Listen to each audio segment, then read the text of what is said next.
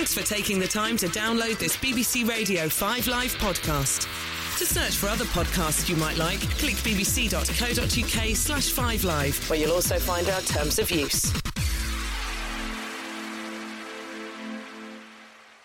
What's up? What's up? What's up? What's That's now becoming sort of percussive. percussive. Yeah, what's up? What's up? What's up? That's true. Well, after the guy did uh, did a Did the little sample. yeah, it kind of it kind of works for me now. People are asking, for, you know, can, can you do a special what's up for? I feel as though I have to carry on the uh, the tradition. Anyway, I can't see you, so you'll have to explain what you're wearing What I, what I'm wearing. because you know. Well, are you in I- casual well, I- I- outfit? no, I will do. I go ahead. I'm wearing. Uh, I'm wearing Doc Martens. I'm wearing uh, jeans and a Harrington jacket. My one's a Harrington, and over the top of it, I have a very nice Carhartt uh, of the type that I had long before Matthew McConaughey decided that it was the uh, the, the de rigueur clothing for somebody about to go into space and through a wormhole. And this and, and you're not in the same uh, building because uh, you're in Lerwick. That's- I'm in Lerwick because this is the uh, annual Shetland Screenplay Festival, and so that's happening well all this weekend, of course, this weekend. So, uh, as is always the case at this time of year, I'm in Shetland, and then I have to spend five minutes explaining to you why I'm here. Yeah, that's right. And uh, and you'll be delivering us uh, top guest as well after three o'clock, Mark Gatiss, and also uh, Willem Dafoe is going to be on the show a little bit later on. Now, John Butler uh, has sent us a, a, an email, being very slightly behind on my pod load. I don't call it downcast; I call it pod load. Pod load. John. Uh, listening, I've just caught up with Sir Tom Courtney uh, from a few Tommy weeks ago. Courtenay. Oh, theatre, theatre, theatre. Sorry. Not only was it a delightfully atypical interview, that's certainly one, one, of the reasons it was atypical was because he great gave away the whole movie. Well, the whole story. Um, I was struck by the thought what a fantastic feature it would be if you could arrange a chuckle off between Sir Tom and Sir Ken. Imagine a rap battle if it were on the Archers. While Sir Tom's chuckles were not perhaps as prolific, there was a definite quality to them that could make it a close run thing. I feel this is the kind of entertainment that would bolster support for the continuation of the licence fee in these uncertain times and could not but brighten up even the most miserable day. Yeah. Well, it's an interesting idea. Thank you, John Butler, uh, LTL uh, and FDE. So what we've we've, we've kind of arranged uh, a, a, a chuckle off at, Have you done this? at enormous expense. Is this We like have- kind of rap wars? it's Sir Tom and Sir Ken to- together yes, at last. for the first time. Okay, let the chuckle off commence. Speak for yourself.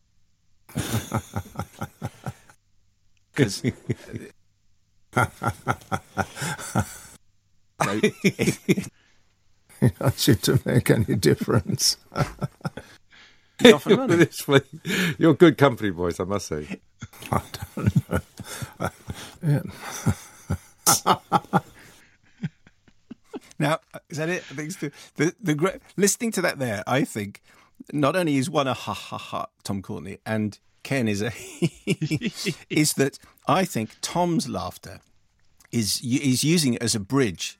Uh, and he's, he's trying to work out what he's going to say next. And I think Ken is just genuine, genuinely amused by what's going on and having a good time. Tom t- t- Tom Courtenay's laughter in that is, is sort of you know avuncular.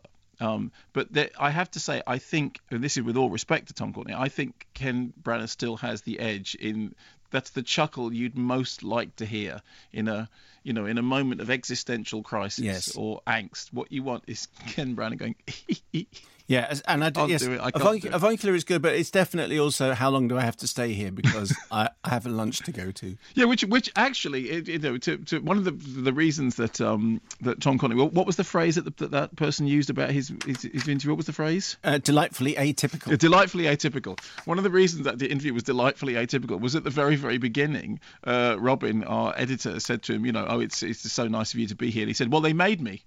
they, they made me come." I had no choice. That's right. There was no sense of, "Oh, it's fabulous." And I, no, they made me come. Which is, of course, true of almost all the interviews that we do. They're all, Yes. They've all signed the contract, so Yes. they have to do the promo. The only person it's not true of, it would be Ken Tom Branagh. Hanks. Well, well, Oh, Tom, Tom Hanks, but also Ken wanted to come into the studio, and he. There are some people who just want to be here, and we like those people more than, the- And, and actually, and, and Jason Isaacs, of course, who would come here. who would you- come here like a shot. if he wasn't so busy being a tart around the world. Uh, David Kramer, dear Simon Garfunkel, in my younger, more vulnerable years, I would listen to your beloved podcast in solitary, often on long train journeys through Germany or sogging wet and mildly depressed on my weekly paper routes. Then, about a year ago, I started university in the Netherlands. Life was good, but something was missing, or as it turned out, someone. Out of the red, white, and blue came Rebecca, who moved in next door for her exchange semester, and we fell in love. Although she had disliked pretty much every movie I'd ever showed her, which is always going to be worrying, she still puts up with me and even entered into your church of entertainment. At first, she only listened to the funny bits at the beginning with the letters and stuff. That's what this bit is. Yeah. And fell asleep once the top 10 was done. And, uh, and now she's actually looking forward to your show. Unfortunately, university degrees have forced her to move back to the US for another year. So now we're in the second month of our long distance relationship. Could you please say hello to her? Tell her I love her and explain why Annie Hall is not a bad film, but that it's okay not to like all of, of Woody Allen. Woody Allen. Yeah. Thanks and love the show, Steve, from David. Well, Woody Allen, I mean, uh, even the people that don't like Woody Allen like Annie Hall. Roger Ebert's review of Annie Hall said famously, you know, that it was everyone's favourite uh, Woody Allen film. And I think that even Not- the people that aren't Woody. true. But, anyway. Well, what's your favourite Woody Allen film? uh, you know that. You know the answer to that. Uh, uh, do I? Yeah. Love and Death.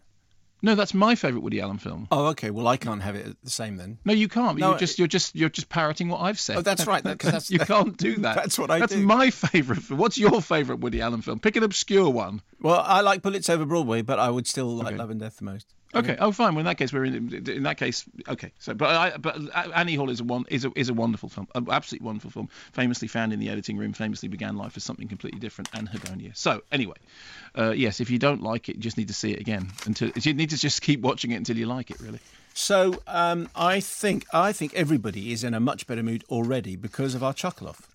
I'm uh, honestly, I've got a smile on my face as a result of hearing Ken and Tom I- chuckle. can we do it again? Go on, go on. go I what's- what's going on? think, and I, and I think we can all. I think everyone pretty much agrees that Sir Ken has it over Sir Tom. But just in case there's anyone who still needs to get an even bigger smile on their face, we'll play you this.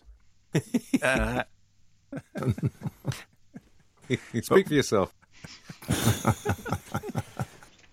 'cause-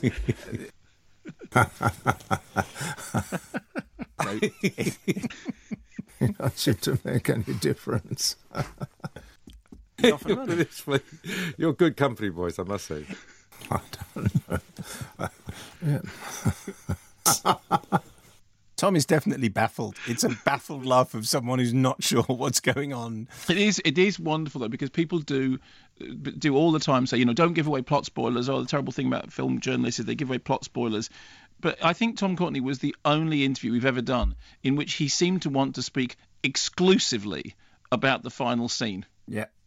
That's true. We did have Frank Gardner do a review once for a movie and then explained everything that happened, including the final scene.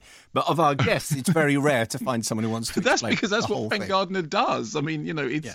you want the full explanation and all the facts. You know, Anyway, that's very good. Uh, we're in a perky mood and we're all set you're in a perky mood. and ready to go. Hello, good afternoon. It's seven minutes past two. Uh, welcome to uh, a bit of entertainment between now and four o'clock, discussing movies and uh, latest releases and special guests and that kind of thing. Normally, I would say uh, you can check out the live streaming because it's always entertaining as it flips between me and Mark, but it's only on me uh, today because we haven't been able to take a camera with Mark. To Shetland. Yeah, which is a shame, really. There are cameras here. Actually, if you'd asked me, I mean, I would have uh, done my very best to fit one in the. I'm here in I'm in Radio Shetland, which is actually a very very nice studio. Why aren't you uh, in Radio Shetland? Because and this happens every year. So it's the annual Shetland Screenplay Festival. Oh, I remember that. I think it's nine years. I think we've been doing this now, and so I'm up here because I co-curate it, and it's the most northerly film festival in the UK. And this year we've got uh, Lindsay Duncan and Carol Morley and Mark Gatiss, who is going to be on the show at about 3:15 um, at the festival, and lots of uh, homemade in Shetland stuff, uh, films made locally uh, uh, in Shetland, and we're showing things like The Falling, which, as you know, I love. We've got a screening of Silent Running, which I'm going to introduce. I know you're heartbroken thrilling. not to be able to, to, to be at that. We had. Uh, we had a screening of Under Milk Wood uh, just a couple of nights ago, which hasn't been released yet, which is directed by Kevin Allen, and we did a live link Skype interview with him from Port, Portmeirion, which is where he's at the Number Six Festival. So we had a festival to festival link after the screening of Under Milk Wood, which is uh, uh, the film's really really interesting, really lusty and really fleshy, which I liked very much. Really? Yeah, really, really. Lusty and fleshy. Lusty but- and fleshy, yeah. And uh, Rhys Ifans is sort of, uh, you know, one of the. the, the I don't want to see. I don't want to see Rhys Ifans in a lusty and fleshy movie. Thanks very much. And Charlotte Church, who's uh, who's who's great. I, actually, I think you'll really enjoy it. I think you'll really like it. There was a there was a review in, I think it was like Screen International, which compared it to Ken Russell, which is a terrifying thing to ever compare any filmmaker to Ken Russell. In fact, uh, you know, uh, Kevin Allen said that he was he was thinking more like you know Buñuel and Fellini, but actually, I think there is a sort of Russellian quality about it, and there is no higher praise. Uh, James and Andy in Tring Yes. uh, are listening live today for the first time ever because they're putting a sofa together. Oh, James and Andy okay. say we have survived the whole moving house experience without killing each other, but it is possible that this might be the ultimate test. So please Yeah. give encouraging words to James and Andy in Tring, who are depending on your reviews to keep on going. And maybe James and Andy, you could update us throughout the program as to uh, with. Uh, you know who's done what and whether the legs fit and whether the cushions are in the right place because that I- self-assembly what a nightmare I once made the mistake of live tweeting my progress whilst assembling a flat pack sofa foldaway bed. You know, uh, you know, one that you get from one of these very popular companies, and it arrives with nothing but an Allen key and those, you know, instructions in swedish instructions in Swedish and a picture of a bloke scratching his head and then things that you're not supposed to do crossed out. And I started building it, and the holiday finished before I finished. And I had to leave. It was like building a nuclear reactor. I mean, honestly, people have put men on the moon faster than I put that wretched thing together.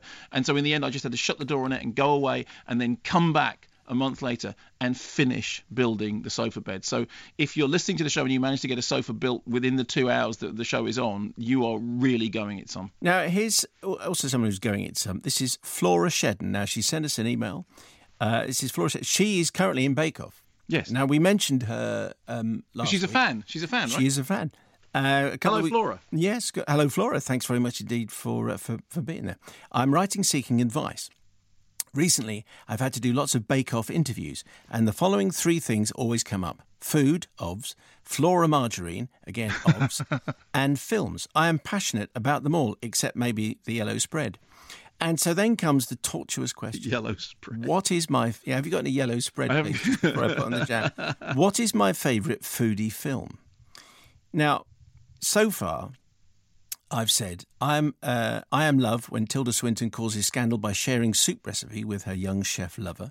It's unbelievably beautiful to watch too. The Ipcress File, Michael Caine being a foodie hero, and Len Deighton securing his title as the coolest man about town, and the trip for being one of the best things I've ever seen. Um, what is the good doctor's advice when it comes to foodie films? I would quite like to give a different answer to the bored journalist. This is uh, Flora, the scared one with the fringe off the telly and devoted wittertainee. Well, I mean, you know, the obvious answers are, you know, Babette's Feast and, you know, Big Night and Lunchbox and Jiro Dreams of Sushi and Chocolat and all that sort of stuff, Tampopo. But uh, you can either go for Motel Hell. What is it that makes their meat taste quite so good? Although you don't want to know. A hundred. Well, hang on, hang on. Yeah. In Motel Hell, It's, it's a horror movie, Simon. What do you think? is it like the Crossroads Motel? Yeah, exactly. It's like um uh, Sweeney Sweeney Todd and What's the Secret of Their Pies. Hundred Foot Journey, you were a fan of, weren't you? You liked Hundred Hundred Foot Journey. Yeah, well, you know, it, uh, Helen Mirren came in, and I thought it was a, uh, it was the food was fabulous, and it was an entertaining idea. You know, It was one. Food was, snobbery. It was certainly a, a, a, a, a film that you didn't want to watch on an empty stomach because it was like sort of you know food erotica, wasn't it? It was like everywhere you looked, it was really sort of lovely vegetables being cut beautifully. Actually, the um, if you really want to bamboozle the journalist, suggest to them uh, La Grande Bouffe. Um, which is the, the Marco Ferreri film from the mid 70s, which is sort of is very satirical and very strange and a very tough watch, very controversial about a group of people who uh, get together uh, in a villa for a weekend and decide to eat themselves to death. Right, that's probably not what she's thinking of. I- No, but that but, you know, if she said she's bored with always telling the, the journalist the same thing, tell them that. How about Babette's Feast? Yeah, I said that's that's one of the ones that would be an obvious answer. That was one of the ones that I listed Well, very she's early on. well, she's looking for those kind of things. You know, that's. Uh, by the way, Flora, um, for that you owe us a cake, I think, because we're not just doing this, for free. So if you, we like cake. do like cake, so if you could do that, that would be very nice. Anyway, so Somebody suggested that when we said we like cake on the show last week, that it was like a, a, a shout out for people to send in cake. no, I think TMS has got that sewn up. Is I note it? Pardon me. Test match special. Oh, sorry. Okay, No. moving on then. Okay. Right, so anyway, so this subject of food and baking and all that kind of stuff with movies came up on our Facebook page a couple of days ago. So here come.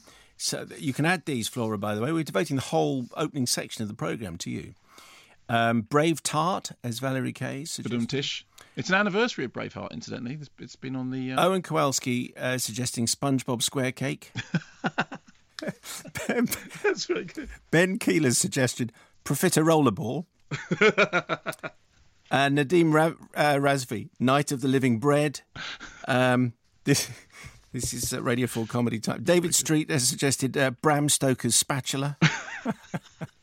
T- T- Tinker Tailor Soldier Sponge. Gotta like that one. Thank you, Robert Cullen. The talented Mr. Kipling. Stephen Yeardley. I'll just leave it with this one. Uh, John Carter of Marzipan from David Street, which would be better than the original. Yes. Uh, anyway, any other help for Flora Shedden? All gratefully received. I'd just say that my favourite of those is Tinker Tailor Soldier Sponge. because it Because it, because you could probably make a movie based on that.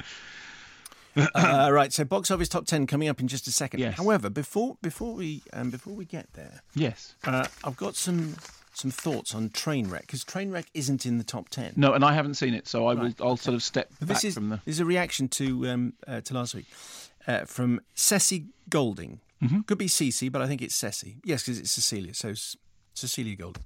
In the name of BBC impartiality, I thought I'd send this in to the masculinist emailer last week who wrote in complaining about the depiction of men in Trainwreck.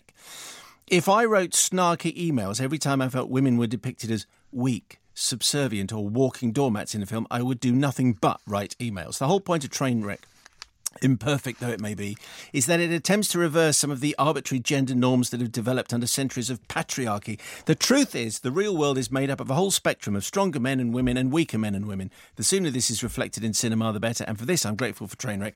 Also, I thought it was pretty funny. Uh, John in Twickenham. good letter. I write in response to the gentleman who was tired of Mark's feminist views and felt a masculinist review of Trainwreck was necessary last week. It wasn't. To dismiss feminist readings of films and say that men's views are underrepresented or that men are unfairly portrayed in movies is clearly incorrect. The vast majority of cinema is made by men for men. In last week's top 10, only two live action films had female protagonists one of which was a male fantasy manic pixie dream girl. None of the films were directed by women. In terms of male representation, there was The Man from Uncle, Suave, Mission Impossible, Daring Action, and Pixels, Schlubby Everyman. So to claim that films represent men badly is mansplaining nonsense. We need films like Trainwreck and we need feminist views.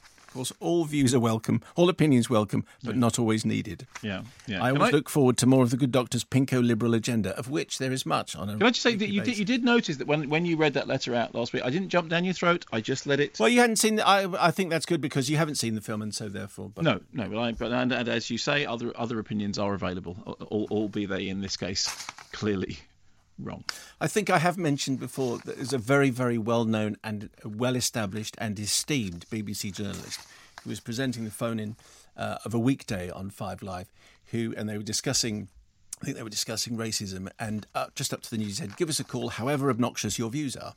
So you know, we're just saying, you know, if you whatever you want to send in, you can uh, email mayo at bbc.co.uk. Should we do the top ten as you Yes, as you think we chortle probably- We probably should do. as you chortle there? I like a Shetland chortle. Yes. Um, so this 45 years is at number 10. Which you uh, you know, I really like. I really liked. I know you did too. Um, the, the interesting thing about it is it, that you know it's a. It's a, a, a, small film, a homemade film, but it has been rapturously received by critics and rightly so. And I've had loads and loads of tweets from people who've been to see it uh, during the week who've been really knocked out by it. Now, just one or two, one or two distant voices, people saying, you know, I didn't like it, I didn't think it, it, it was anything like as good as you. But the vast majority, and this is not just in, I know that whenever I say that, you imagine that I'm just kind of you know, massaging the figures. Uh, genuinely, the vast majority of people that tweeted say they'd seen it said they were really knocked out by it. They really, they, they you know, it was it's such an interesting piece. When Tom Courtenay came on the program and we were trying to get him not to talk about the ending, everyone is obviously talking about the ending. What does it mean? But the lovely thing is, it's not a film that can be spoiled by plot. It, I thought it was a terrific adaptation of a short story. If you read the short story, you see just how much. I mean, again, Tom Courtenay said this, just how much Andrew Haigh has actually brought to that and drawn out individual threads. It's a film about the past and present coexisting and not in a, a happy way. Fantastic performance by Charlotte Rampling. Uh, some people are saying career best, and I think that may arguably be true. But I, what fascinated me most about it was the way in which it was directed, the very the use of uh, of song in the film, the way in which songs like Stagger Lee don't just turn up by mistake. It almost plays out like a Hanekean thriller. There is a sense of threat of something buried lurking all the way through it. I thought it was really fascinating. Uh, Catherine May on this email. This is exactly the sort of film I love, but that no one in my family will go and see with me. I found why, it. Why? Why? I found it. I found it devastating, and frankly, its effect was much more frightening than many a so-called mm. horror movie. Mm-hmm. With a cast like this, I expected a masterclass in acting. What I didn't expect was the excitement of having my loyalties pulled back and forth, and the feeling that these people were so real that I could turn and find them sitting next to me in the theatre. I know these people, and I guess that's what made the final scene so touching and chilling. Thankfully, I knew almost nothing about the twists and turns of the film before going in. However, I have subsequently read at least one review that gave every scene away. Presumably, that well, as Tom Courtenay. Yes, exactly. That was Tom. Presumably, the writer thought that this small character drama wouldn't be harmed by my, by plot spoilers. I don't know what the movie journalist etiquette is on this, but I would have been seriously disappointed to have known the whole story of Jeff and Kate, as provided in one particular newspaper article before I gone in. Um, Tom Nutting. I've just returned from the brilliant Phoenix Arts Centre in Leicester after watching 45 years. Bought a ticket expecting to be one of maybe five or six people interested in the latest art house fair, but was pleasantly surprised to find the screen packed to the rafters. I'm 27, and it's very possible that I was the youngest person in there by 30 odd years, but I can wow. only hope that this is being emulated across the country as it truly deserves to be seen by as big an audience as possible. I thought the film, like Charlotte Rampling's performance, was outstanding, measured, heartbreaking, perfectly understated. There is one scene in particular that takes place in a certain part of the house that is utterly breathtaking in its use of light and its perfect marriage of performance, cinematography, and direction. I thought it was extraordinary. Can I just say, I, I say, say, this time and time and again, I am constantly knocked out by the quality of the uh, letters that we get and uh, people doing film criticism. I uh, think one of the reasons why, why, why, you might go and see this movie and think, I know these people, is you mentioned this last week, is the naturalistic dialogue. The, the, the, the script is fabulous. Yeah, it really is. But you should you, you should read the short story, which I, you know, I, it, I was interested. I had seen the film first and then I read the short story because Tom Courtenay said it is just a sliver, a shard of a story.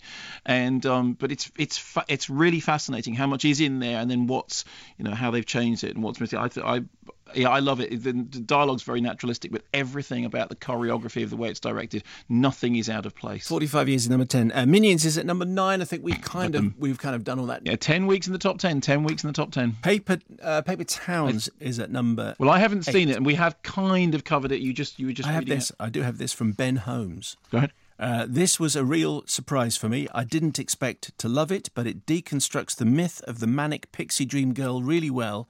And Cara, is it um, Delevingne? Del- Delevingne. Del- Delevingne. Is that right? Yes. Is that who's in it? Yes, yes. Cara Delevingne. Yes. There's a fantastic screen presence. Cara Delevingne, I think, as everybody knows. I mean, come on. What did you say? Avalanche. Well, you know, in the original French, I think yes. I was just trying to be authentic. So, but I haven't seen it yet, so it's it's one I have to catch up with. What I love most, though, says Ben Holmes, is the wonderful portrayal of the friendships and relationships in the film, especially when they go on the road trip together. This is when it really lights up. It becomes warm, funny, utterly charming film that had me grinning from ear to ear. I will continue to love and support your show, says Ben Holmes. Thanks, Ben. Uh, Sinister 2 is at 7 it's kind of a you know rehashing the themes of Sinister One without the sense of edge, certainly without the charismatic leading character, and you you it's just a sense of I have seen all this before done more effectively. I had some problems with the first film, although I still have a, a soft spot for the first film because it provoked a very interesting discussion between me and, and Stuart Barr, who has subsequently become a very a good film critic friend. But there's not much to recommend. Is it actually sinister? no, it's no, not. Actually, that's a, they should have called it unsinister. There you go. Uh, Man from Uncle is at number six. And again, this is the other one I haven't seen. Right, Velika Yankova in Ghent, uh, in Belgium. My name is uh, Valika. Yeah. A recent devotee to your church uh, and your radio program. First of all, I would like to thank you both for helping me soldier through. You'll see where I'm going in this. Yes. Through a couple of sleepless nights working on my architecture model for school. Come Monday afternoon, all done with drawing and cutting foam and my fingers, the jury went better than expected. I knew I should reward myself with some cinema time. Sleeping is pretty much my favourite thing to do, but I, uh, but it should say a lot about my love for movies that I chose The Man from Uncle instead of the much needed and overdue nap. And boy, it was worth it. It's only the Sherlock Holmes movies uh, that I've seen by Guy Ritchie, but I do remember the great framework and cinematography of those as well. So again, not really surprised. I'm pleased to say that The Man from Uncle did what I expect from movies. It entertained me. Super likable characters, witty dialogue, stylish outfits. The music made me dance in my seat a couple of times, and that shot with the phone camera boat chase scene was extremely entertaining uh, and funny to watch. All in all, a great time in the cinema, Mark. I'm kind of quite looking forward to it because I've really warmed to Guy Ritchie ever since the Sherlock Holmes movies. Um, you know, so I'm yes, I'm I'm looking forward to it. Although uh, somebody who I know and respect very well and who know where they were went, it's all right. It's not Man from Uncle though. okay, fair enough. Uh, Pixels is at five. Awful. Uh, Mission Impossible Rogue Nation is it number four it's astonishing that that series is still running uh, with as much force as it is.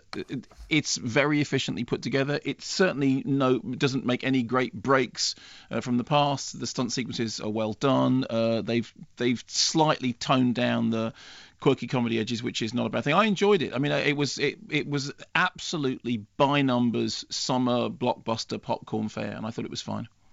Uh, Matt Lodge on an email. This is an action film everyone would expect from Mission Impossible. I believe the diverse use of environments such as Morocco made it all the more enjoyable. The film made us think, wonder, and feel emotionally engaged.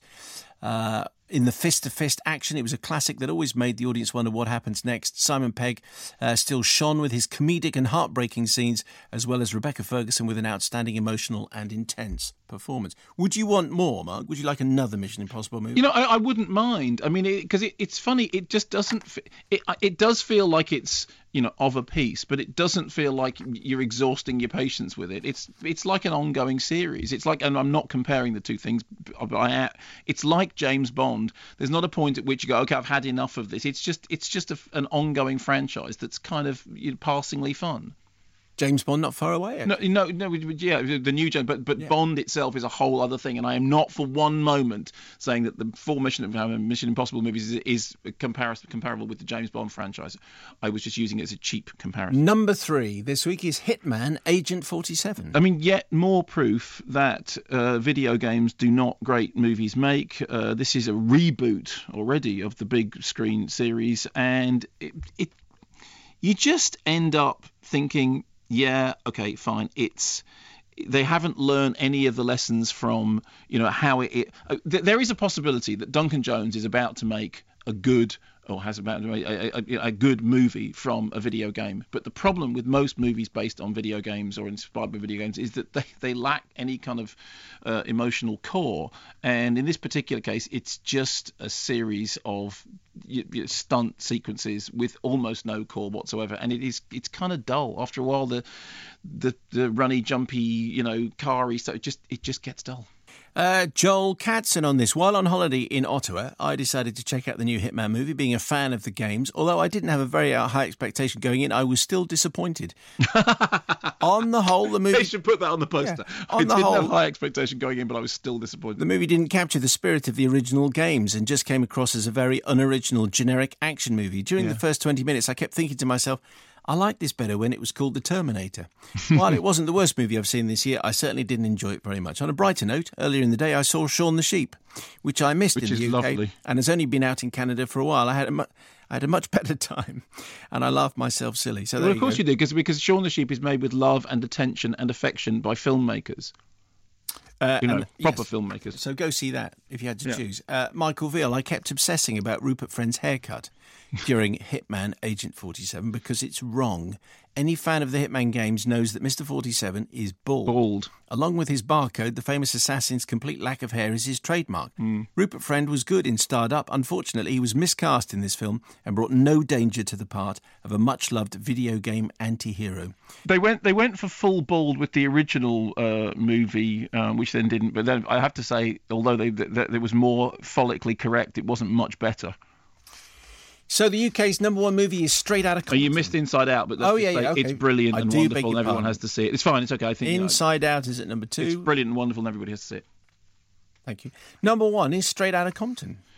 So the good things about Straight Outta Compton is it's obviously made with you know proper insider knowledge. It does have uh, it does have the detail that comes from you know being made with the with the authorization of many of the people involved, um, and it tells its story in very very straightforward sort of rock pick generic terms. You know the rise of the band, their their their, their roots, and then their original recording sessions, and then everything falling out, and then very quickly it becomes very interested in contractual negotiations and contractual wrangles. Paul Giamatti as uh, the manager who's sort of at the heart of all this kind of contractual stuff.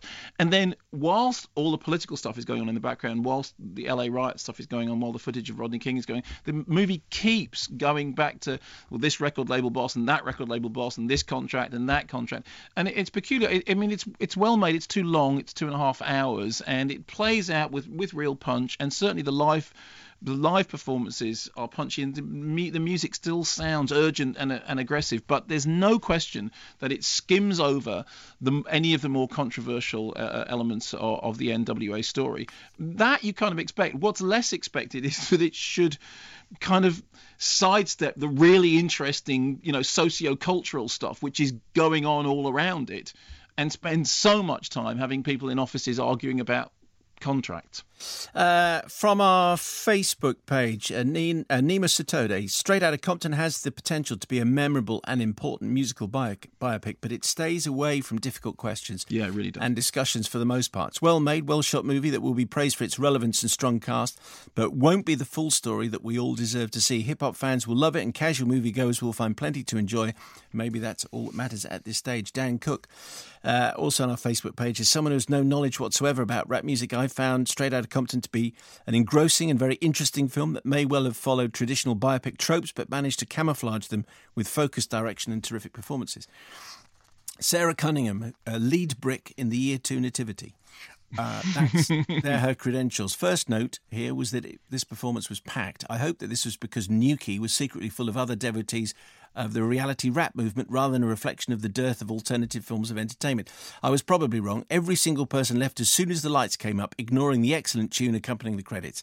Other than this slightly disheartening event, I had a great time. The thing with Straight Outta Compton is that it would have been almost impossible not to make a very watchable film. It tells the gun battles and tanks to raucous parties with lots of gold dip nudity, story of a group of guys uh, who spend the rest of the time making really great beats. Is that, is that all strictly necessary, would you say, Mark? Well, I mean, I you know, it's certainly there is nothing in the film anywhere that challenges the, the sort of rampant misogyny of the story, and they, I mean that that I think is definitely a problem uh, because it's it's just it's just presented as if it's uh, wholly unproblematic, Anyway- which it clearly isn't. Sarah says, I wonder if the film studio, if it wasn't so reliant on the goodwill of the individuals involved for licenses to use the music, without which this film would be a bit throwaway, uh, they felt unable to put in anything which might be at all controversial. It's a very nice way to hear your favourite songs in wonderful surround sound whilst watching something much better than most music videos. Is it Boys in the Hood?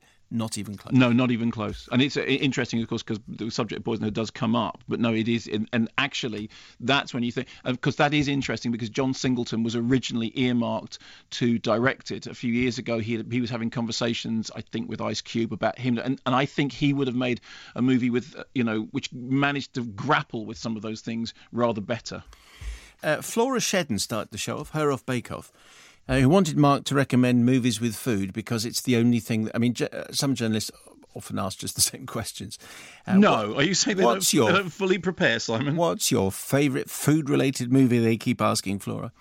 So uh, we had a whole bunch of suggestions. Hilda uh, says the best movies regarding food is definitely the Godfather series because all they do is eat, bake pasta, and then eat again. Well, that's not quite what they. There's a, there's a little bit of killing in there. Yeah.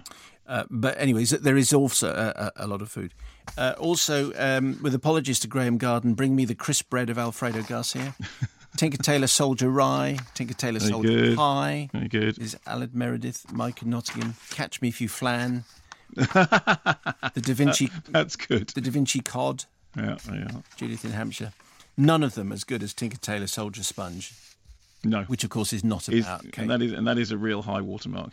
Um, so eight five zero five eight mail at bbc.co.uk. Uh, Mark will be doing some uh, some big reviews. What are the main reviews you're going to be doing in this hour? Uh, me and Earl, me and Earl and the Dying Girl, uh, uh, Transporter refueled, obviously without uh, Jason Statham. Uh, I think we'll try and get to Cartel Land if we have time. Uh, Mark Gatiss will be with, you in Shetland round about quarter past three. But uh, first of all, uh, our first guest, special guest, is Willem Dafoe, who's about to star in a kind of well, it's it's a biopic, but it's well, you'll hear him give all the details as to the reason why it's not quite a biopic uh, in just a moment. We'll speak to Willem after this. Here's a little clip from his new movie Pasolini. I, I make films. That way, I express myself. If my expression is alienated, so what? At least I'm expressing myself as free as possible. I don't want to talk about myself anymore. I've already said too much. Everyone knows I pay the consequences for my actions. Maybe I'm wrong, but I just want to say that we're all in danger. If this is your view of life, how do you plan to avoid the danger and the risk that you describe? It's late. Uh, we should stop. Uh, perhaps you could leave the questions with me. I think some of the points are flat. I'd like to think about them. I feel much more comfortable writing than talking like this. I can make some notes and get them to you tomorrow. Do you have a title? What about We're All in Danger? And that's a clip from Pasolini, and I'm delighted to say we've been joined by Willem Dafoe, who is Pasolini. Willem, hello, good afternoon. Good afternoon. Thanks very much indeed for, for joining us. Tell us how you got involved with the movie. Well, I had worked with the director Abel Ferrara before, and um, basically we knew we wanted to make a film that had something to do with Pasolini. We didn't know exactly what. There was no script, so we kicked around some ideas, and uh, you know, this is uh, the result of a process uh, deciding how to frame our story and uh, make it.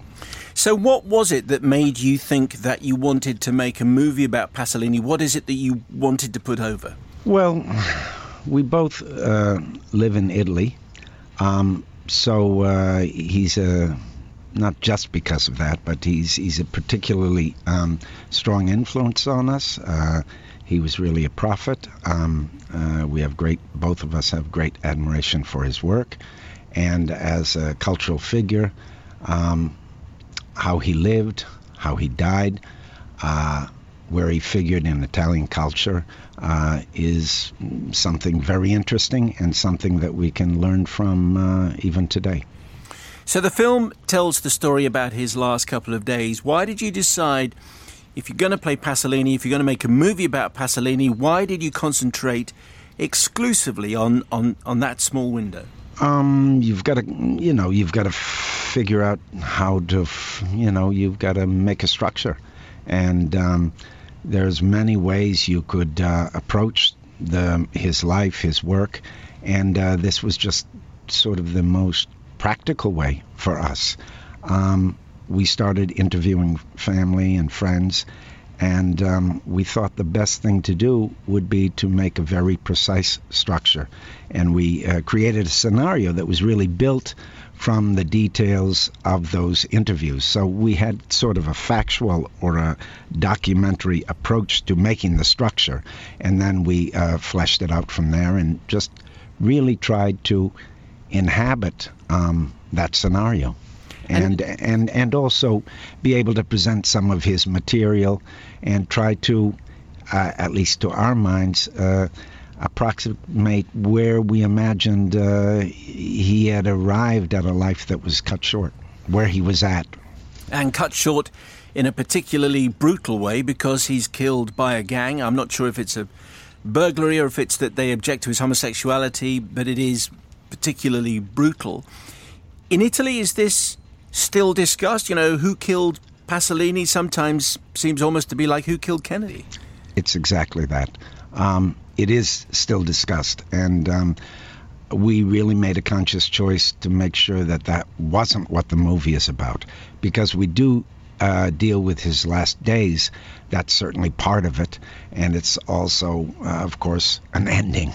Um, uh, we didn't want to shy away from it, but uh, one of the challenges was to tell that uh, part of the story without taking a clear um, you know, expressing an opinion about actually what happened, to make the event without um, uh, kind of uh, showing our hand. Yeah. And while he's an iconic figure in Italy, my guess is he's not really an iconic figure in a lot of the rest of the world. You've already referred to him as a prophet. Could you just convince uh, maybe a skeptical audience just explain what it is about this man that that made you think he's a prophet and, and is so extraordinary? You know, my way of convincing is to try to make the movie and then people take it from there. But I get it. Um, well, why is he a prophet for me? Just the things that he was talking about, a certain kind of evolution of uh, Italian culture and uh, and even Western culture. Uh, he was very prescient. Uh, he really saw uh, certain changes that were going to happen, and uh, he spoke to those things. And he was a very articulate um, guy, and he he always sort of defended and was interested in what was human, what was vital. So he railed against certain kind of education systems, certain kind of uh, uh, materialism, uh, uh certain uh, kind of flattening out, a certain kind of homogenization. He felt like people were losing their sense of self, their uh, their identity, their specificness, their humanness. Everybody wanted the same thing, and I think as I'm going into this litany of his his thoughts, I think this all sounds very familiar. So, what was the fight that he was fighting? Uh, to to try to. Um, celebrate and find what's human. I mean, sometimes he, he was known very much for uh, uh, loving to hang out with very simple people.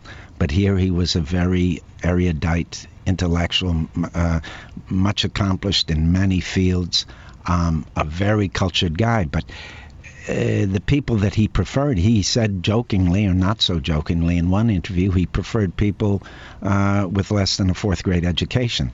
Um, because he felt like they were more connected to their um, humanness. Uh, what was vital? They were emotional. They weren't dead. They weren't in a lockstep um, that was dictated from uh, someone else. He made a very beautiful documentary in the 60s uh, interviewing people about sex, and one of my impressions from watching that was how, how people take their attitudes and their um, their uh, uh, their attitudes and their tastes and their desires from someone else. They don't really take it from themselves. Is it true you didn't really know that much about Pasolini until Martin Scorsese recommended The Passion of Matthew prior to doing The Last Temptation of Christ? That's half true. I, I knew of him, um, but only I knew some films, but I didn't know. Uh, uh, about his critical writings. I didn't know his poetry until uh, my Italian wife turned me on to th- those. I didn't know, I knew his novels existed, but I had not read them. But of course, all these things I, uh, through time, I did uh, become acquainted with. Mm. And, and the fact that uh, Martin Scorsese told me to look at uh, Passion According to Matthew was very important. Because your movie, the Pasolini movie, starts with him editing one of his more controversial movies with some pretty grim scenes from Salo. But then it's worth remembering that The Passion, according to Matthew, is there, which is on the Vatican approved list, one of their 50 top movies of all time. I mean, they don't, they don't obviously call it that, but effectively they're saying, go watch this movie. It's true. It's true. Well, it um, it's. Uh, it's a powerful movie and uh, sort of like Last Temptation. Uh, you know, it always amazes me that uh, the religious right took offense to that movie when it's a movie that really does address um, the spiritual matters. And I think you you've made this uh, this connection that in the same way that that was a Jesus and not the Jesus, I think you believe that this new movie is certainly a Pasolini, not the Pasolini. Certainly, certainly, it's it's our Pasolini. It's what um, it was. Uh, our portrait from uh, our experience of him and our, our love for him and our admiration for him. And if someone comes out of your movie and wants to go and see something and go and start afresh and thinks, maybe I should go and look at this work, where should they go? What, what would you recommend? He's shot some beautiful movies, some not so beautiful, maybe. His poetry is very beautiful. get any collection of his poetry. Um, read uh, his poem about his mother. Uh, also, his critical writing. Uh, the thing that I came to uh, at the very last was his critical writing, particularly his late critical writing, the Corsair writings and the Lutheran letters. Uh, this this is sort of included in some of the thoughts. He, he expresses some of the thoughts that he uh, writes about in those letters in the last interview in the movie. So if you see the movie and you really respond to that interview that's where to go. I just have a few questions from uh, listeners just before you go. Willem the last time you were on the show was for antichrist. So here's a question from uh, brian shano uh, who says do you agree with uh, mark he's our uh, movie critic uh, do you agree with Mark's assertion that just because you were in Antichrist doesn't mean you understood it? Oh, absolutely. uh, you know, what's to understand? I mean, uh, a movie is a complex thing. People are going to have different understandings. They're going to have different reactions to it. Thank God. There's no uh, one uh, interpretation. Jamie Britton's question next. Can you ask Willem how he managed to give one of the greatest performances I've ever seen in Paul Schrader's Affliction, despite being in it for about 10 minutes, barely moving, and acting opposite Nick Nolte? Hmm. That's very kind. Um, look, I like that material. Uh, that was a very beautiful uh, story, very beautiful novel by Russell Banks. Um, so I felt somehow connected it uh, to it, not so much from my personal life, but it spoke to me. Um, thank you. I had worked with Paul Schrader before. He had a very uh, simple, direct approach to it, and I think it suited the movie. Jeff Hannon's question: Where can I get where can I get your jacket from Grand Budapest Hotel? That's that's a tough one. that's a one of a kind, and I'm sure it's under lock and key somewhere. David Proctor's question finally: How bonkers was the set of Heaven's Gate? Ah, it didn't start out bonkers. Uh, you know, um, it was it was interesting. And uh, who knows what came first? The pressure from the studio, the panic from the studio, or uh, Michael Cimino's perfectionism. Um, but the two was sort of a bad mix. When, uh, you know, after the first couple of days, we were a week behind. That made the studio very nervous. And we know the rest of the story, but um, there was a lot of tension. Uh, there were a lot of uh, good intentions to make a very um, uncompromising, beautiful movie. Um, but people lost their nerve halfway through and uh, some crazy stuff happened. Yeah. Willem, we appreciate your time today. Thank you very much indeed. What's what's next for you after Pasolini? What are you working on next? I worked with Hector Babenco uh, in uh, Brazil in a movie called My Hindu Friend, and I just finished uh, a long time in China with Zhang Yimou on a, a big movie called uh, The Great Wall. So both of those should be coming out uh, not soon, but uh, in the next year. Look forward to that. Willem Dafoe, we appreciate your time. Appreciate Sure. yeah. You. Okay. Be well.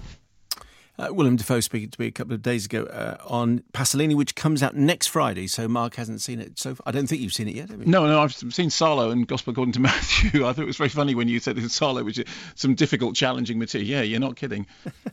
but but a very engaging guest, and I like. The... Oh, he's lovely. He's absolutely lovely, and uh, you know, uh, superbly took on the chin the thing about just because you're in the film you don't understand. Of course, actually, we had we did ask him that in the studio himself because mm-hmm. he and I had a bit of a Barney about it.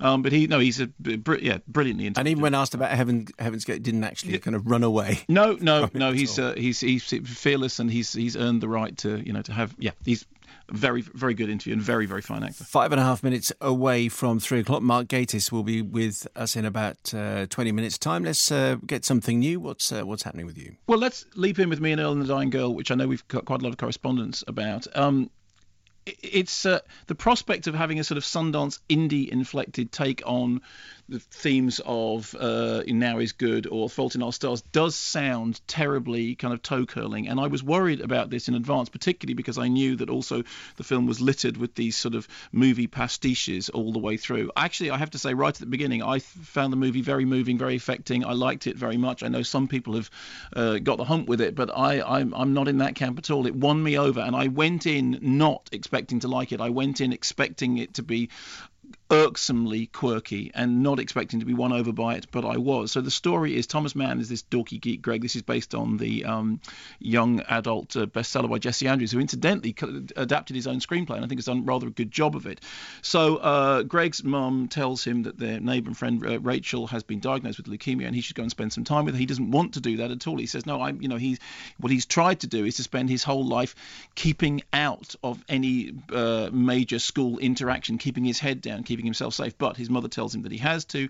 His best friend, Earl, the titular Earl, is somebody who he doesn't describe as a friend, he describes as a co worker because, according to Earl, he's just afraid of the word friendship. Together, they make these quirky movie pastiches like Senior Citizen Kane and Pooping Tom and A Sockwork Orange, little clips from which we see throughout the film. Anyway, he decides that he will indeed go and see Rachel. And after a frosty start, things start to improve. Here's a clip. So you and Greg are co-workers? Nah, we friends. He just hate calling people his friend. Dude's got issues. Yeah, he does. What's going on? Man, I don't even know. It might be his folks. I mean, dude's mom always tell him how handsome he is, which he ain't. So now he think he can't trust anybody close to him. Dude's weird ass dad don't socialize with anybody except the cat. So that's a role model ain't got no friends. Bottom line, dude's terrified of calling somebody his friend, and they saying, "Hey, bro, I'm not your friend." Then he have to kill himself. But how are you co-workers? We um we make films. Movies? Yeah. We've been making them for a few years now. We have like 42 in total. Greg, you never told me. Well, we never told anybody about them. They suck. I mean, they're terrible. I'm pretty sure they don't suck. Well, you can see for yourself if you want. That's R.J. Cyler as who I actually think is the most interesting character in the film. Um, what I liked about it was that it's you know it's dealing with material which to some extent is familiar in the area of YA fiction, uh, of young adult fiction. But what it does is it manages to avoid uh, mawkishness and uh, sentimentality. Although I, I, don't have such a problem with sentimentality, but without without recourse to emotional detachment, it's not something that just feels terribly arch. All the way through the film, you have these very cine literate, very knowing movie pastiches, and yet and they do filter all the way through the main feature in a kind of uh, Michel Gondry esque fashion. But at no point do you get that sense of oh this is just somebody just playing with this form and showing off and just referring to other movies. Actually, the central uh, uh, thread is that what they need to do is to make an original movie for Rachel. They need to make something to cheer her up. They need to make something to boost her spirits. And the, the narrative is constantly interrupted by Greg providing this very sort of deadpan, dry, wry voiceover that tells you, you know, this isn't a love story. This isn't, this isn't, uh, you know, one of those stories that you know about in, in, which this happens. And he keeps saying, well, if this were, then this would happen, but it isn't. So this happens instead. And all the time, it manages to balance that kind of wry humour, the nods to Werner Herzog, which of course, you know, tickled me absolutely enormously, with dealing with its subject matter seriously, but without mawkishness, and but not doing it in a way that made you feel that it was sort of cold or frosty or emotionally hostile. I mean, the the, the best description of it is, and I don't mean this as a, as a criticism, it it was genuinely charming, and uh, being charmed by a movie is a special thing you kind of you know you're sitting there and you suddenly realize that the movie has started to work its spell on you. And i know for a fact that there were people in the same screening that i was in who uh, upon whom the spell did not work at all. That all they saw was a kind of grating uh, indie inflected self-consciously knowing uh, take on fault in our stars and those sort of themes. Because the novels are actually uh, contemporary but i thought it was much more than that. I was moved. I was charmed. I laughed. And I thought it was I thought it was actually pretty damn good. I'm in Five Live Central, and uh, Mark's in Lerwick. And before the news, uh, Mark was talking about uh, Me and Earl and the Dying Girl. I um, like to, to, to, to, no one's surprise more than my own. Sean Atkinson in Northampton. I sought out the film whilst on holiday in New York back in June. Ended up seeing it twice in a day. Hey which is uh, which is going some. Yeah, there's there's humour, cinematography, inventiveness, and a whole lot of heart. It never feels overwrought. It drips in in sincerity and real. By this I mean the kind of language teenagers would actually say in real dialogue. Thomas Mann is wonderfully vulnerable. Olivia Cooke will be one of Britain's finest actresses, and R.J. Is it Kyler? Well, I think it's Siler, but I, I hey, me and pronunciations. I mean, you know, you're asking the wrong person. Brilliant in his first ever film. Uh, heartily recommended. Um, Umral Makatir, poignant, touching, funny, with endearingly understated performances and a nifty soundtrack from Brian Eno.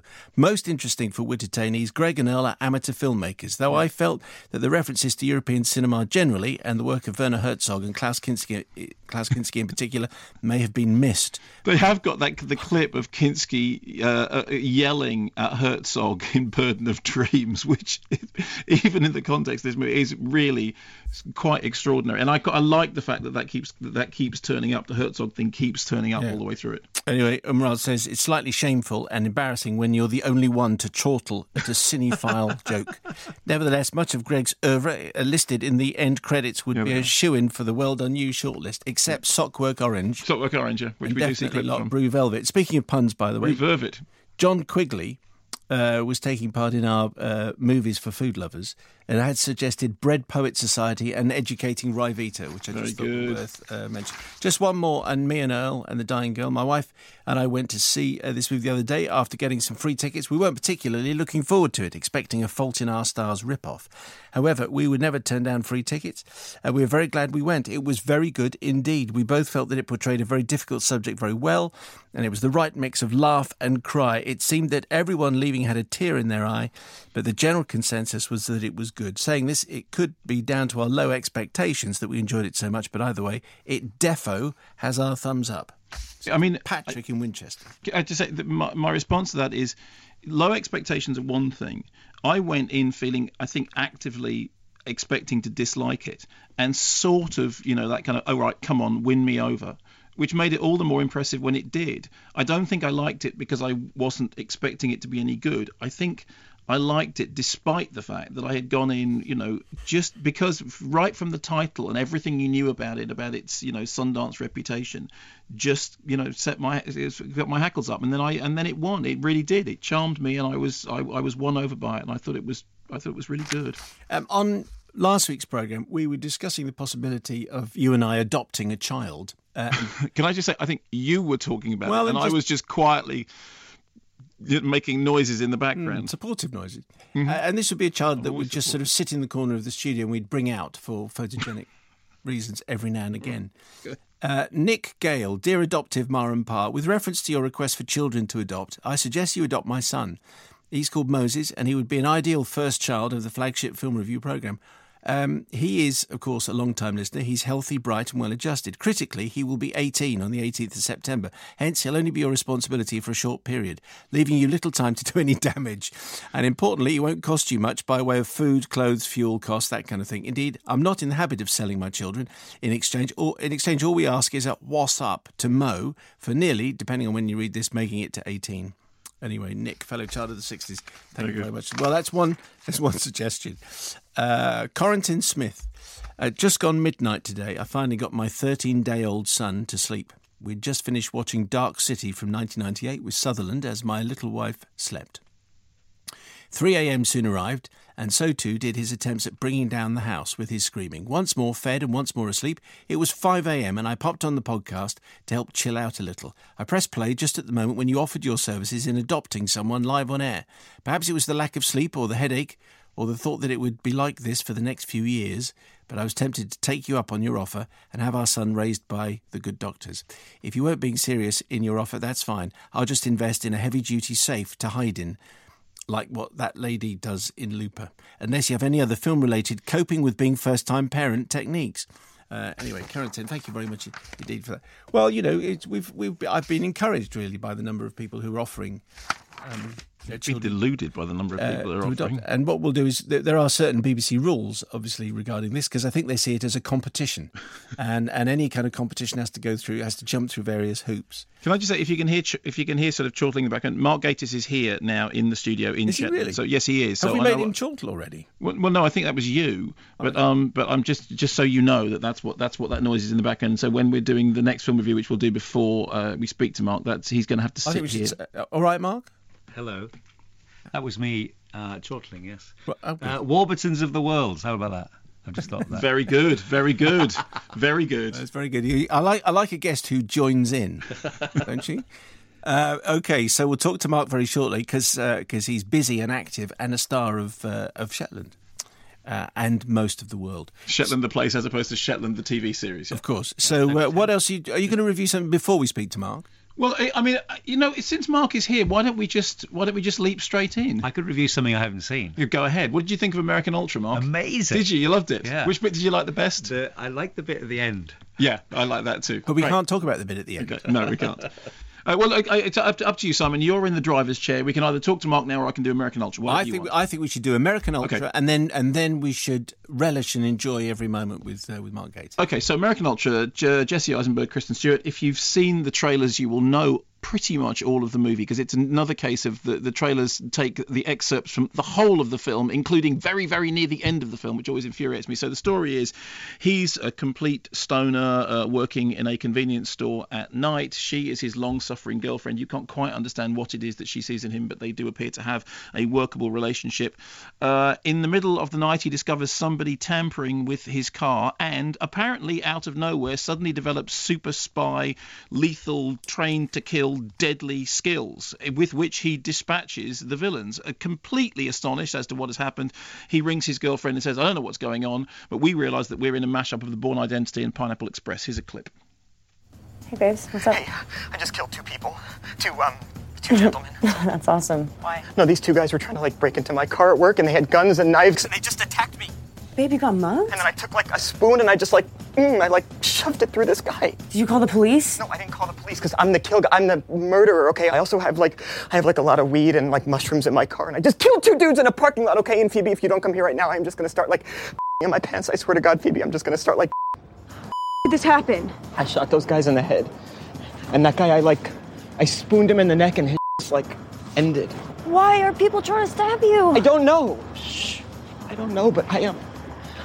I'm like freaking out all over the place, babe. I have like a lot of anxiety about this. Get your hands in the air.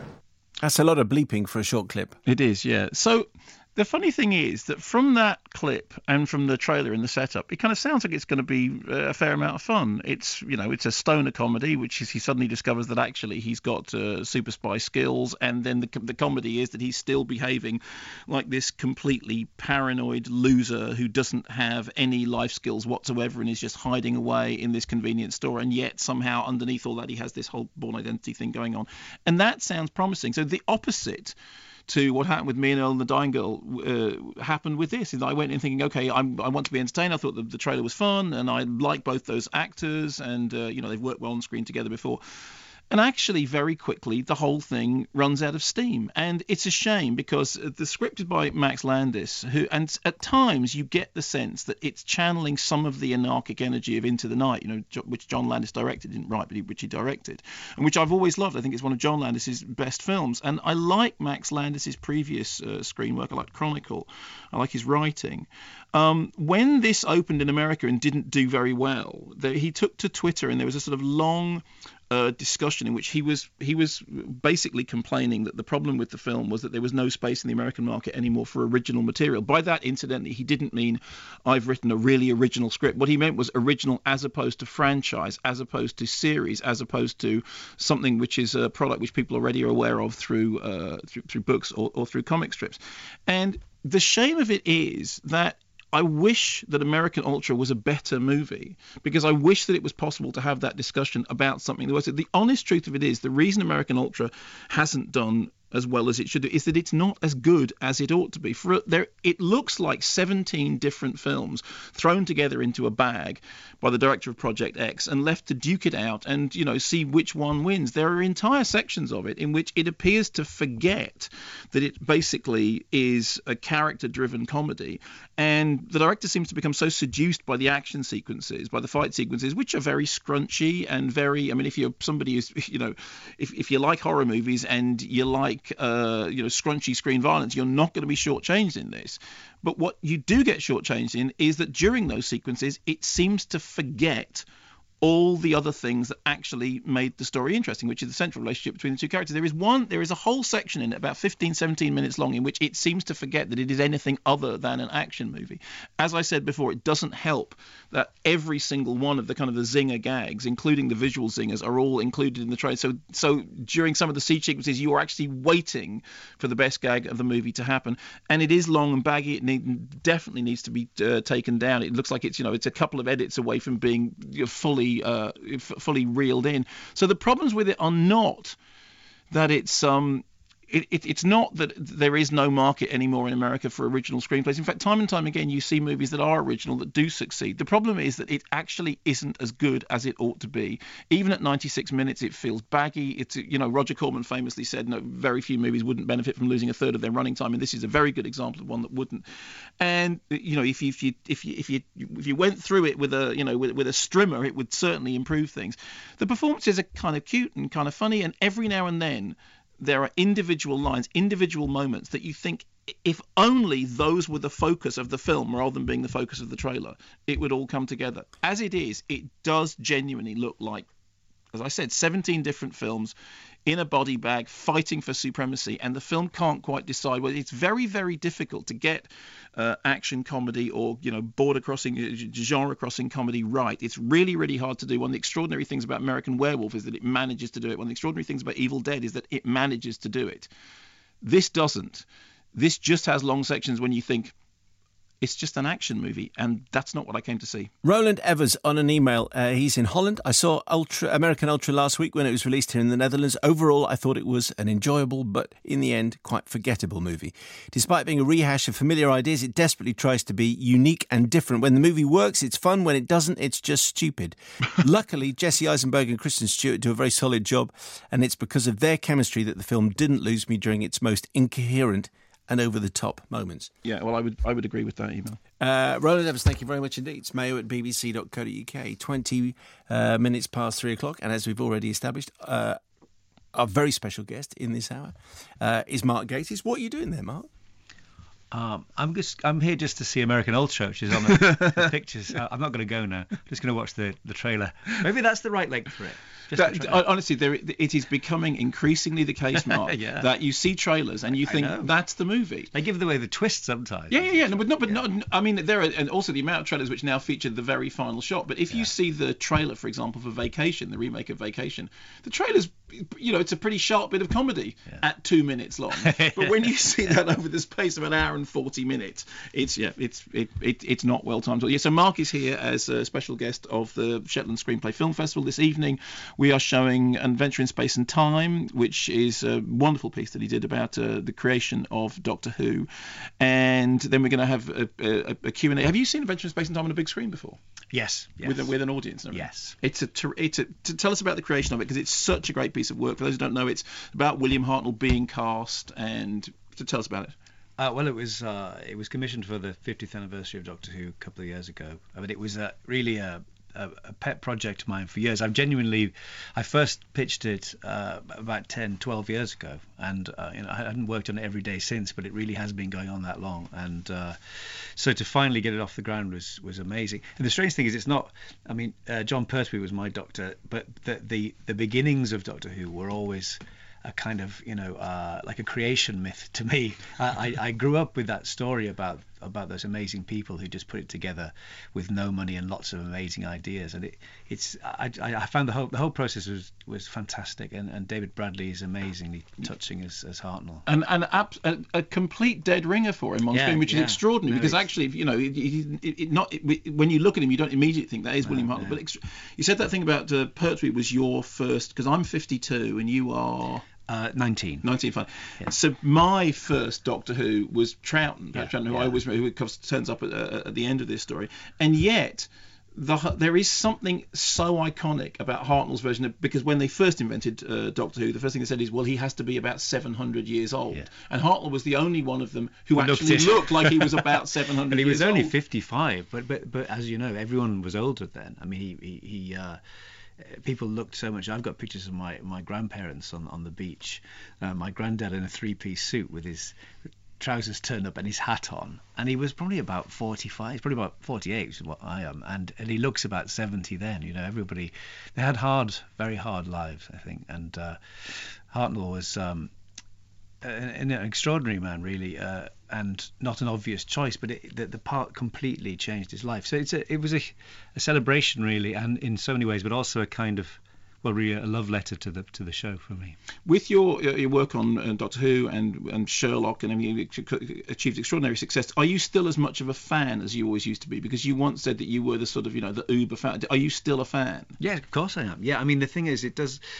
To be honest, I mean, uh, Doctor Who and, and, Sherlock Holmes were the two things I loved most when I was when I was a kid, and and still I still are. I mean, what happens is the experience of of working on on them is is sort of still divorced from the original feeling. It's kind of tied up with it, but Doctor Who is is now is not an exercise in nostalgia. It's an ongoing, yeah. living, breathing, brand new show with a new audience. Sherlock is a new show, but so I I can still sort of compartmentalize. I don't feel like um, it, it, the fact that it's very hard work and takes an awful lot of effort and time it doesn't it doesn't sort of um, impinge on those memories. I can kind of mesh them all together. Thank thank God. How do you find time to get everything done? Because you do, it you've got all that going on. You've been on stage. You've got a break from the stage yeah. show at the moment. Yeah. Tell us about the stage show.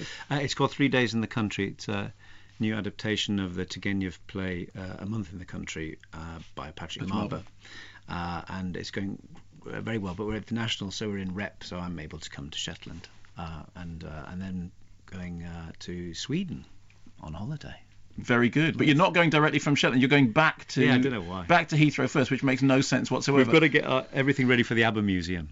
Which and, is, in fact, the principal reason for going to Sweden. and uh, film stuff. Uh, it, it, I know there's stuff in the pipeline, some yeah. stuff that you can't talk about, yeah. but but but the film you will be returning to the world of film very soon. Hope so. Yes, actually, I've done. Uh, I did uh, quite a few um, cameos last year. I mean, that's I say that as if as if my name's been put in a special box. I just have small parts in them. I'm in Victor Frankenstein, which amazingly is my first horror movie. Wow. Which Paul wow uh, after all this time. Yeah, has, has directed uh, with uh, Daniel Radcliffe and James McAvoy. Um, I'm in uh, a new Le Carre film called Our Kind of Traitor, which, is, which I saw a couple of months ago, which is great, I think, and and Dad's Army, which is out next year. Oh wow, of yeah. course, yeah. And uh, it, we should just ask you because uh, earlier on this week, as you know, uh, Wes Craven died. Anybody who's interested in in horror uh, I think has a huge amount of respect for Wes Craven. Certainly one of the most articulate champions of uh, of horror cinema. A ter- always a terrific interview. And I think a brilliant filmmaker. Kim Newman tweeted, you know, uh, Wes Craven reinvented horror at least four times. Most yeah, people struggle yeah. to do it even once. Yes, absolutely. What, what what do you what was your thoughts about about his work and his life? I, well, I always got the impression I never met him actually. Strangely enough, when I was doing my uh, history of horror, mm. we, we chose to stop at Halloween just because we sort of had to stop somewhere. But I remember him being in the mix of potential interviewees, and it, and it never quite happened. But um, I wish I had met him because he always seemed very gentle, but also uh, in something which is rare. He, he was very happy to be accepted for doing something that people loved.